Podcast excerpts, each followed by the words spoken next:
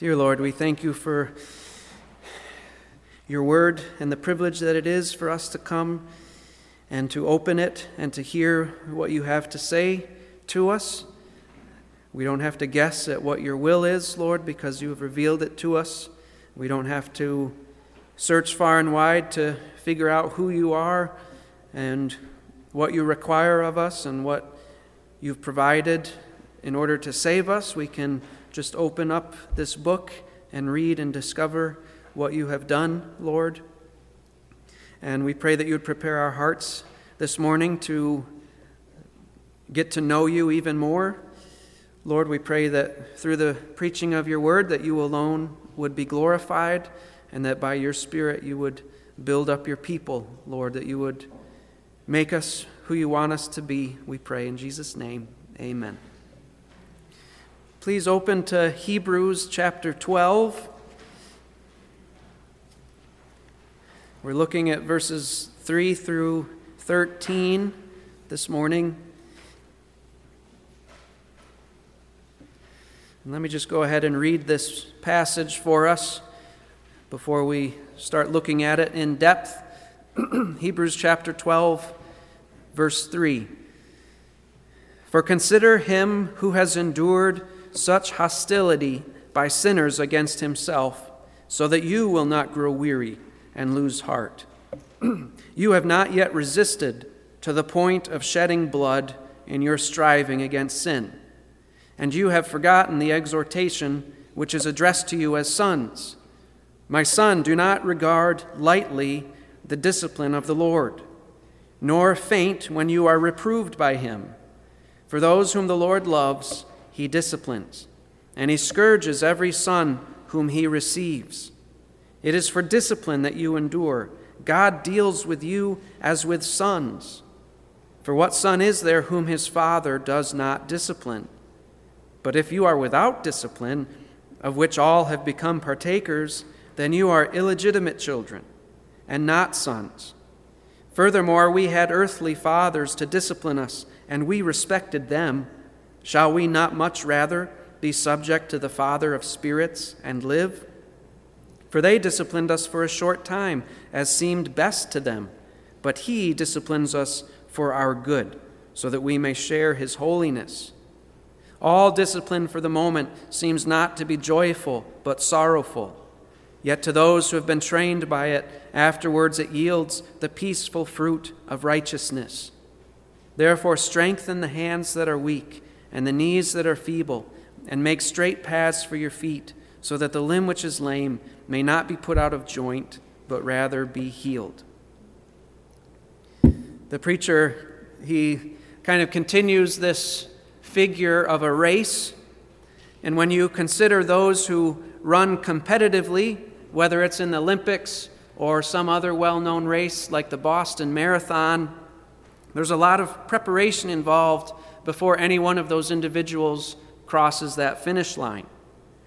They didn't just wake up one day after having lived off of Chinese food and decide that they are now going to be able to run a marathon. No, there's been a lot of strength and endurance training leading up to that point. They've had a coach to show them the most efficient way to run. And they've had someone training them rigorously and they've trained with other runners who've pushed them to make them better. And there's also people at the race itself who are ready to administer medical attention, as well as those who have marked out the race course and they've cleared the way so that there's no obstacles for the runners. There's a lot that goes into it. And it's even more so the case when it comes to the race of faith for believers. This race that we've been considering here in Hebrews 12. And in verses 3 through 13, we are going to see just as runners in a physical race need strength and they need preparation and they need help, we ourselves in this race of faith, we need sources of strength. And in this passage, we find three sources of strength that we need to draw upon in order to complete this race. Two weeks ago, we studied verses 1 and 2 of this chapter. And in verse 2, we saw how Jesus is our great example of what it looks like to run this race, to walk by faith, which he did perfectly. And in the next two verses, verses 3 and 4, the preacher, as I mentioned, keeps our attention on that theme. And in this section, the preacher is encouraging us to consider a certain aspect of Jesus' suffering. Now, when we think of Christ's suffering, what do our minds rightly automatically think about? We automatically think about his sacrifice for our sins. And indeed, the preacher drew our attention to that aspect in chapters 7 through 10. We went all through that. But here in chapter 12, verses 2 through 4, he's calling on us to consider an additional aspect of his suffering that of his being an example to us as believers of how to suffer. Verse 3, he says, For consider him who has endured such hostility by sinners against himself, so that you will not grow weary and lose heart. It's here that we find our first source of strength that we need to draw upon. We need to study the example of Jesus. We need to consider him, and we need to consider something in particular about him. We are to consider the great hostility that he endured at the hands of sinners. Now, these Hebrew believers that the preacher is writing to, they have experienced great hostility against themselves by sinners. We saw that back in chapter 10. And they are facing further hostility from sinners against themselves. This is the pressure point in their lives through which they are being tempted to quit the race of faith, the hostility of sinners. They've been bombarded by the waves and the tides of life to the point that they are in danger of subtly drifting away from the hope that they have held on Christ. Their hearts are in danger of being hardened by the deceitfulness of sin. They seem to not be as quick to run to God's throne of grace as they had before. They've become dull of hearing and they've grown sluggish. They may have begun thinking thoughts like this Ah, I'm just so tired of all these difficulties. I just don't know if it's worth it to follow Jesus anymore. Or, it's too hard to fight this temptation any longer, so I'm just going to give myself over to it. Surely God is going to forgive me. Or, my heart just isn't in this anymore. I have nothing left to give, and apparently God is not going to enable me to overcome this, so what is the point of continuing to struggle? Are you entertaining thoughts like that? Those are the thoughts of someone who's on the road to apostasy, to quitting the race of faith. One of the most exclusive groups of the military are the Navy SEALs. And the training that they put recruits through to determine who is fit to be a SEAL and who is not is incredibly difficult. I once watched a video where a Navy SEAL was asked if there was any way that you could tell beforehand which guys would make it through and which guys would not, which ones would be able to get past the screening process. And this man, he was a man who had gone through the training, he had become a Navy SEAL, and he had put those, uh, those tasks that he had gained through that training to use in actual war. So he knew what he was talking about. And he said that being the strongest guy, or the fastest guy, or the guy who was in the best shape, those were not reliable indicators of who was going to make it through the training or not. It was the guys who simply had the mindset that quitting was not an option. It was those guys who made it through. They were either going to complete the training or they were going to die trying, but they were not going to quit. Those are the guys that made it through. You could be the best physical specimen out there, but if you even began to entertain thoughts of quitting, you were not going to make it through the screening process. So, this SEAL, this guy, he's, to me, that would be valuable insight to anyone considering becoming a Navy SEAL. You adopt that mindset and you'll make it through. You know, endure or die trying, but don't quit. And that is what Jesus does for us. He is the one who has run the race of faith perfectly to the end, enduring a shameful cross, and He's shown us how to run it. How did He run it? Verse 2 He endured for the joy set before Him. That's how He ran it. So you and I, we run this race by keeping our eyes on the joy set before us as Jesus did. And what is that joy? It's the joy of spending eternity with Him, a joy that is so great that a lifetime of suffering does not even begin to compare with that joy. Jesus, God the Son, He ran the race of faith as a man by faith. He crossed that finish line and as the author and perfecter of faith, He will enable us to cross it as well.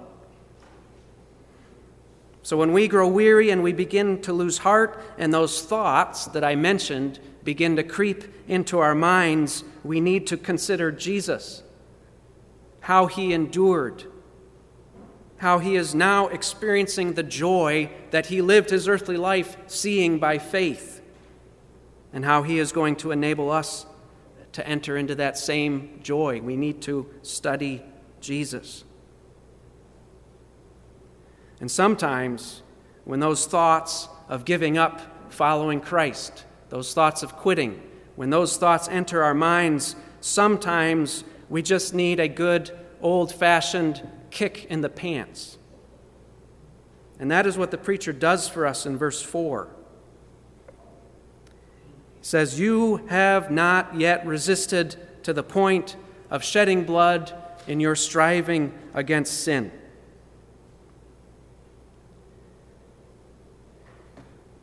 When we become obsessed with ourselves and with our own comfort, and when we grow weary in doing good, I fall into that all the time.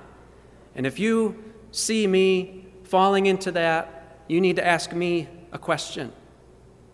Or if I see you falling into that, becoming obsessed with self, with comfort, growing weary in doing good, I need to ask you this question Are you still breathing? Is there a drop of blood still in your veins? If so, then you have plenty left in the tank to fight sin with. To give up while you still have breath in your lungs is to abandon the Lord Jesus. There is no excuse for it, none. That's why the preacher says, You have not yet resisted to the point of shedding blood. Listen, the Lord in whose footsteps we are following was crucified on a Roman cross. We are following him. And if he, the sinless Son of God, learned obedience through the things that he suffered, Romans 5 8, then who are we to think that we, a sinful son or daughter, should be exempt from suffering? To follow Jesus is to be willing to be crucified ourselves. Is that not what our Lord said? Unless you pick up your cross and follow me, you are not worthy of me.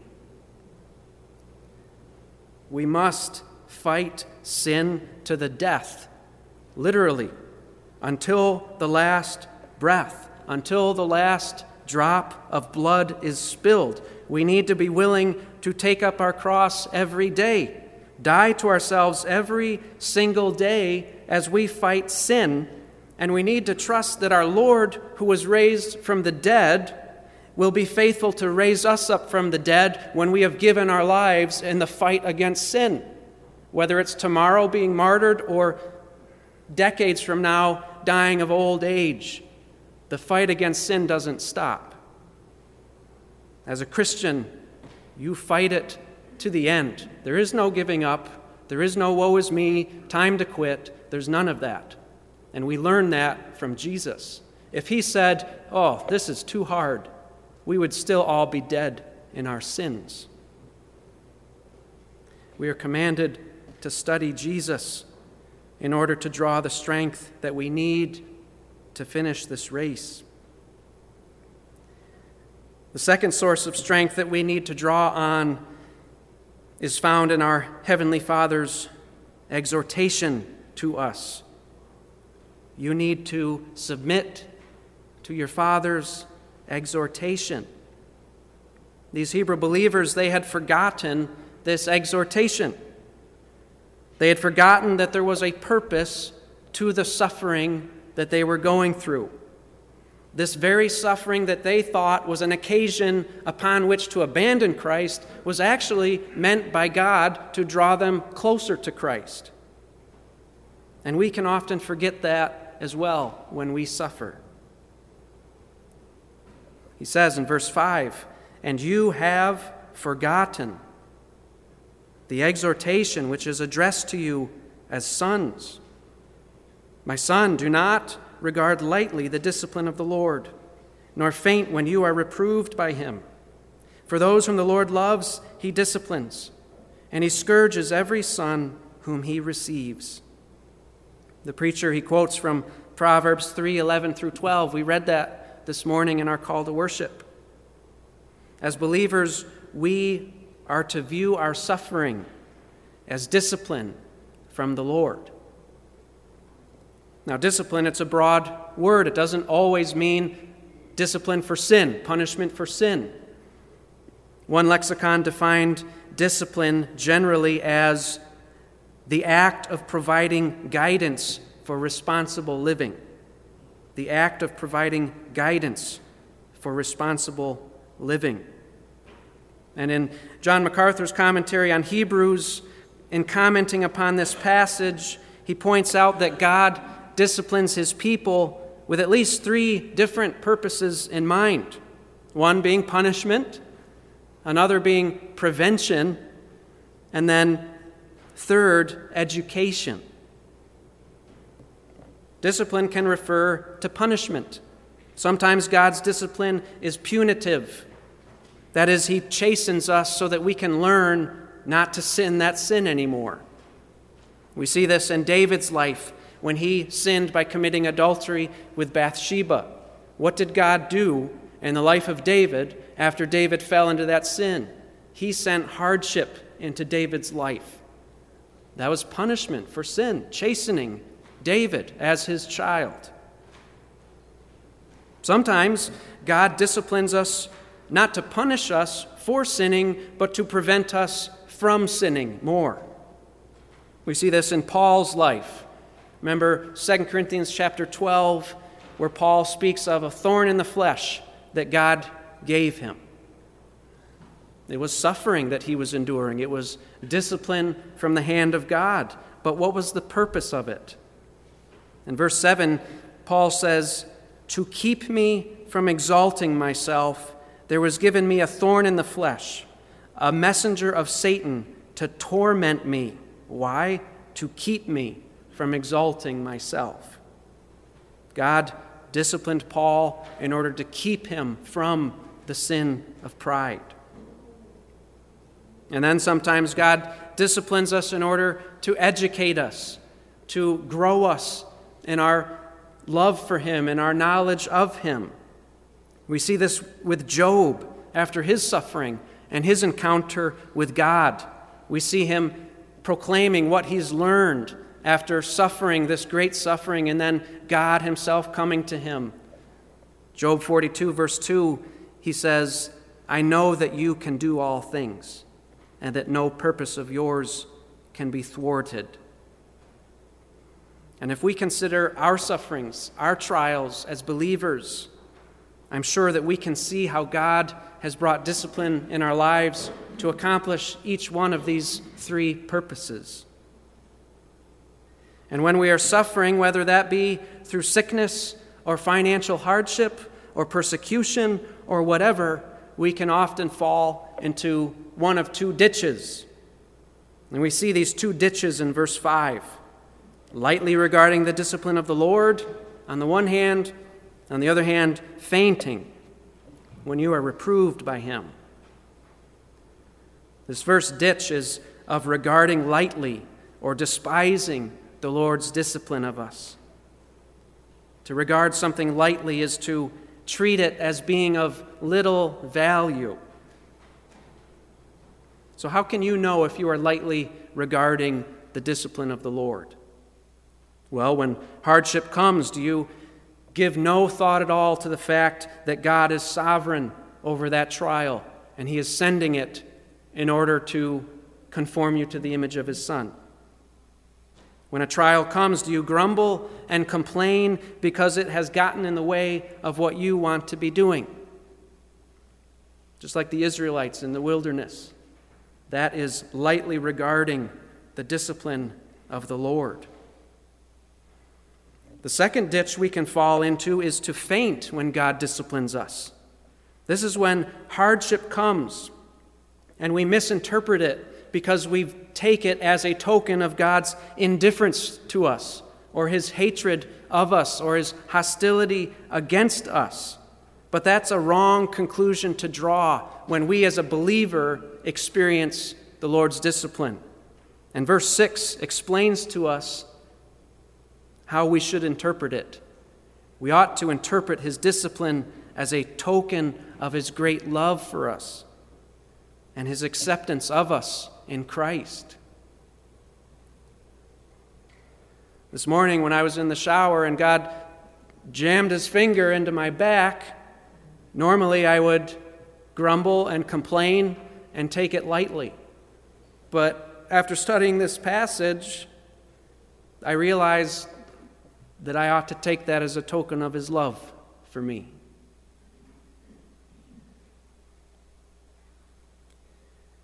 He goes on in verse 7 to say, It is for discipline that you endure.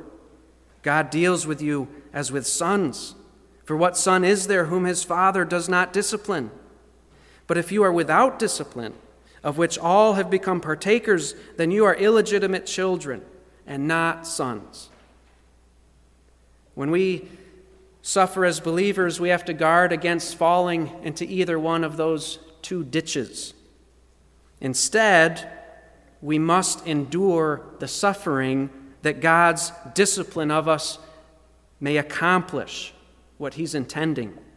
We have to endure it so that His discipline will actually accomplish what He is sending it to accomplish. If we try to squirm out of every difficulty, every trial that God brings us, or if we live in denial of it, pretending like it's not there, then we are short circuiting the sanctifying work of God. We are robbing ourselves of the benefit of each of those three purposes of discipline that we looked at.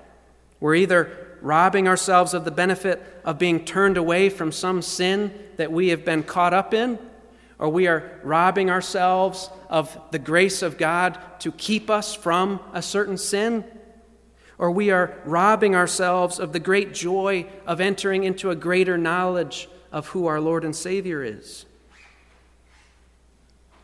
This is what James speaks of a couple pages over in chapter 1, verses 2 through 4.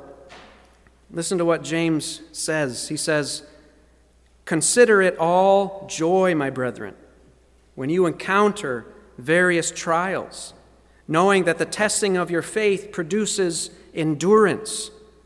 And, and verse 4, this is right in line with what the preacher's saying about submitting to the discipline of God because he's treating you as his own son. James says, and let endurance have its perfect result, so that you may be perfect and complete, lacking in nothing. We need to submit to the discipline of God and let it work its work in us to make us what God wants us to be.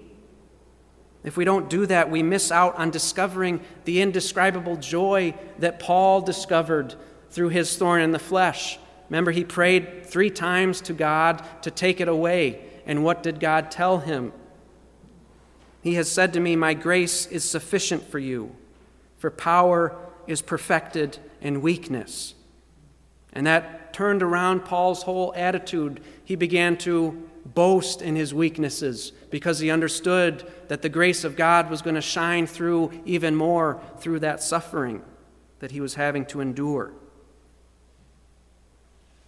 God's discipline of us is a demonstration of his love for us.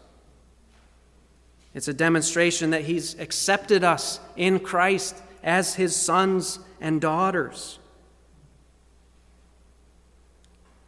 For example, my son is at the age where he understands when he's doing something naughty. I tell him not to do something, he does it again. I discipline him, and then I go away and I see him looking for me. And if I'm not looking, he just goes and he does it again. If I do not discipline him, then despite what I say, I really don't love him because I am willing to abandon him to whatever fate his sin would carry him to. Proverbs 13, verse 24 says, He who withholds his rod hates his son, but he who loves him disciplines him diligently. God disciplines us because he loves us. If I'm in the grocery store and I see a child, not my child, someone else's child, disobeying his mom, and if I were to go over there and discipline that child, I would rightly be arrested. Why? Because it's not my child. I have no parental authority over that child. You do not discipline a child who's not your child. So when God disciplines us, what should that indicate to us? That God considers us to be his son or his daughter, and he loves us enough to discipline us. He counts us as his children. And if God is letting you pursue a sinful lifestyle, and he is simply letting you go your own way without prodding you back onto the path of holiness, then it may be because you are not his child. And rather than be encouraged or think that God doesn't see and rejoice because you get to keep doing what you want to do contrary to the re- revealed will of God, rather you should fear. We saw that in Psalm 73. The wicked typically have a life of ease and they die, die comfy in their beds. There's no discipline of God upon their lives, but God has put them in slippery places, allowing their sin to carry them far away. And so, if you do not have the discipline of God in your life, you ought to take that as a sign of destruction that's coming, and you ought to run to Christ and ask God to adopt you into his family. The preacher, he's got more to say. Verse 9, he says, Furthermore, we had earthly fathers to discipline us, and we respected them. Shall we not much rather be subject to the Father of spirits and live? For they disciplined us for a short time, as seemed best to them. But he disciplines us for our good, so that we may share his holiness. Typically, if your earthly father was a balanced disciplinarian, that is, that he was not abusive, but yet he still held you to a certain standard, you respect your father. Much of the reason why we see so little respect for authority today is because fathers are now are not any longer putting forth the effort to love their kids enough to discipline them. And when you do find respect for authority in someone's life, in the background, there's usually a father who has faithfully administered discipline. And so, if we respect our earthly fathers, the argument here is how much more then ought we to respect our heavenly Father? Because if we don't respect our heavenly Father, we blaspheme God because we are saying that He is not worthy of more respect than we've given our earthly fathers. If we obeyed our earthly father, but we do not obey our heavenly father, that no matter, then no matter what we may profess, we are not respecting our heavenly father. Not only that, but our earthly fathers were not perfect disciplinarians. He says in verse 10 For they disciplined us for a short time as seemed best to them, which implies what? That a father's judgment can be short sighted and flawed. There is no dad alive who's raised his kids perfectly. Sometimes our discipline is too harsh. Sometimes our discipline is too soft. Sometimes our discipline is not consistent enough. Sometimes we discipline our kids out of wrong motives because I want my kid to behave so that my life is easier or I want my kid to behave so that I look good to my friends. Or I discipline my child not out of any kind of uh, well intentions for him, but simply because I lash out out of selfish anger because he annoyed me. But that is not ever true of our Heavenly Father. Our Heavenly Father's discipline is always just right, it's always perfectly consistent, and it's always done with right motives and a gracious goal in mind. Verse 10 But He disciplines us for our good, so that we may share in His holiness. Our Heavenly Father's discipline is bringing about something in our lives that is infinitely greater than any father's discipline any earthly father's discipline could ever bring about in our lives. Verse 11, the preacher says, All discipline for the moment seems not to be joyful, but sorrowful. Yet to those who have been trained by it, afterwards it yields the peaceful fruit of righteousness. We should not be surprised that God's discipline hurts. Any kind of discipline brings with it a measure of discomfort, whether you're being punished by a superior because you've done something wrong, or whether you are training for a race, or whether you are being taught in a class and being examined by a teacher. It all involves strain and pain because you are denying yourself in order to bring about some kind of progress. And if earthly training with earthly goals involves a degree of suffering, shouldn't we expect heavenly training with heavenly goals to bring about much greater suffering? The apostle Peter in his first epistle he grabs a hold of that idea. 1 Peter chapter 4 verses 12 through 13. Listen to what he says to those he's writing to. He says, "Beloved, do not be surprised at the fiery ordeal among you, which comes upon you for your testing, as though some strange thing were happening to you. But to the degree that you share the sufferings of Christ, keep on rejoicing, so that also at the revelation of his glory you may rejoice with exultation. The greater degree of suffering, the greater degree of glory. The suffering that we endure as believers is yielding, according to verse 11, the peaceful fruit of righteousness. That is, it is conforming us to the image of God's Son, the Lord Jesus Christ. What could be more valuable and more worth it than that? So we need to submit ourselves to our Heavenly Father's loving discipline because through it, He is enabling us, He is strengthening us to run the race of faith with endurance. So when trials come, whatever that may be, whatever form of suffering that may be, if you are a believer, you ought to take that as a sign of your Father's discipline.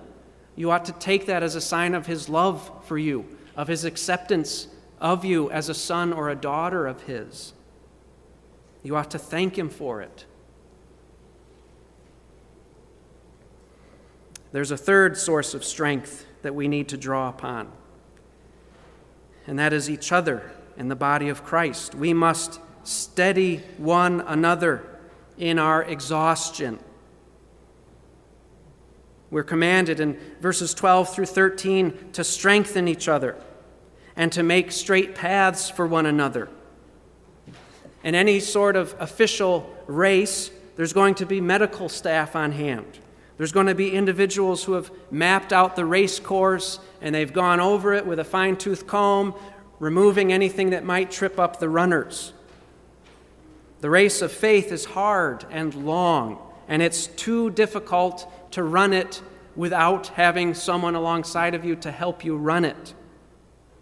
So we are commanded in these verses to be medics and trail guides for one another. He says, verse 12, Therefore, strengthen the hands that are weak and the knees that are feeble.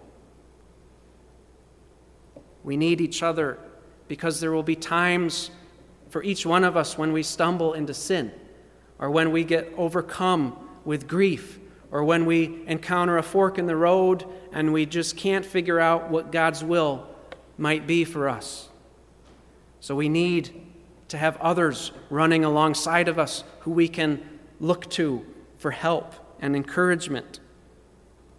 Apart from Jesus, the wisest man in the world, Solomon, he had something to say about this in Ecclesiastes. Ecclesiastes chapter 4. Verses 9 through 12. Listen to what he says. He says, Two are better than one, because they have a good return for their labor. For if either of them falls, the one will lift up his companion. But woe to the one who falls when there is not another to lift him up. Furthermore, if two lie down together, they keep warm. But how can one be warm alone? And if one can overpower him who is alone, two can resist him. A cord of three strands is not quickly torn apart. We need the body of Christ. We can't be Lone Ranger Christians. Lone Ranger Christians cannot finish the race. We need to lovingly and humbly admonish one another when we see our brother or our sister caught in sin. We need to mourn with those who mourn and rejoice with those who rejoice so that we can encourage one another and support one another as we are running this race together. And when someone is confused and they need counsel, we need to offer counsel that is based on Scripture, not our own ideas, but on what the Word of God says. That's how we strengthen each other's weak hands and feeble knees. Because we are weak people, we need help. But we're also commanded something in verse 13 and make straight paths for your feet, so that the limb which is lame may not be put out of joint, but rather be healed. We need to make straight paths for each other's feet. We need to be careful to not put obstacles in front of our brothers or sisters that may cause them to stumble. We need to be sensitive to each other's consciences and convictions when it comes to gray areas of Scripture and not inadvertently cause one another to go against conscience, which is sin. And we must never encourage someone to pursue any course of action or any attitude that is sinful. I was having a conversation with my wife, and I was in a little bit of a perturbed mood, and I said something offhand that was really counseling her to sin. It was just some offhand remark, but it was counsel to sin, and so I needed to go back to her and apologize for saying that. We have to be careful never to push each other, direct each other in the pathway of sin, ever. And we must not legalistically place man made rules upon people in order to try to get them to behave a certain way when God has not prescribed that for us. We must not weigh each other down with that. There are enough obstacles thrown in our way by the devil by the world and by our own flesh without our brothers or sisters throwing an additional obstacle in our way as we try to run the race. We need to help one, one another persevere in faith, not hurt one another by contributing to someone's apostasy, someone's quitting of the race. He says we are to make straight paths so that the limb which is lame may not be put out of joint. To have your limb put out of joint, that's to be knocked out of the race completely. You cannot run a race with a dislocated hip. So we need to seek one another's spiritual healing instead. And if we do not draw upon these three sources of strength, we're not going to have what it takes to finish the race of faith. God has graciously given us everything that we need to run well. We have the example of Christ to study. We have the exhortation and the discipline of our Father to submit to. And in our exhaustion, we have brothers and sisters in Christ to steady us. Each one of these is essential. And so I pray that God would help us to appreciate the importance of each one of these things and that He would enable us to lay hold of them firmly. And His Word has assured us that every one of His true children, He enables them to lay a hold of these things. God has never lost a single one of his children, and he never will. But he's given us these means to lay hold of through which he preserves us. So let's be faithful and diligent to cultivate these things in our lives. Let's pray. Dear Lord, we thank you for showing us these incredible sources of strength that you have provided for us through which we can run this race of faith well. Lord, we thank you for the example of, that we have through our elder brother, our Lord Jesus Christ. Not only has he saved us through what he's suffered, but he has also shown an example to us of how to suffer, how to walk by faith, to, to walk it with the joy set before us. And Father, we thank you for your gracious discipline of us. How, when we sin, you are gracious to chasten us, to turn us away from that sin.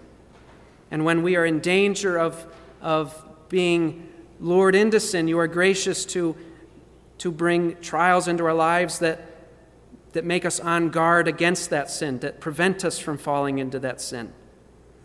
And Lord, you know how often we need extra motivation to know you more, to grow in the grace and knowledge of our Lord and Savior Jesus Christ. And so you bring discipline in to drive us to our Savior.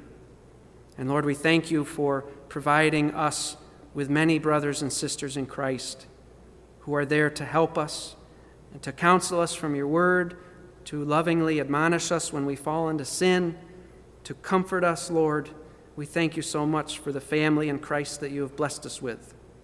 And Lord, if there's anyone here who is not experiencing your discipline and not experiencing it because they are not one of your children yet, Lord, may you graciously open their eyes to their sin, to their need for you, to the glory of Christ.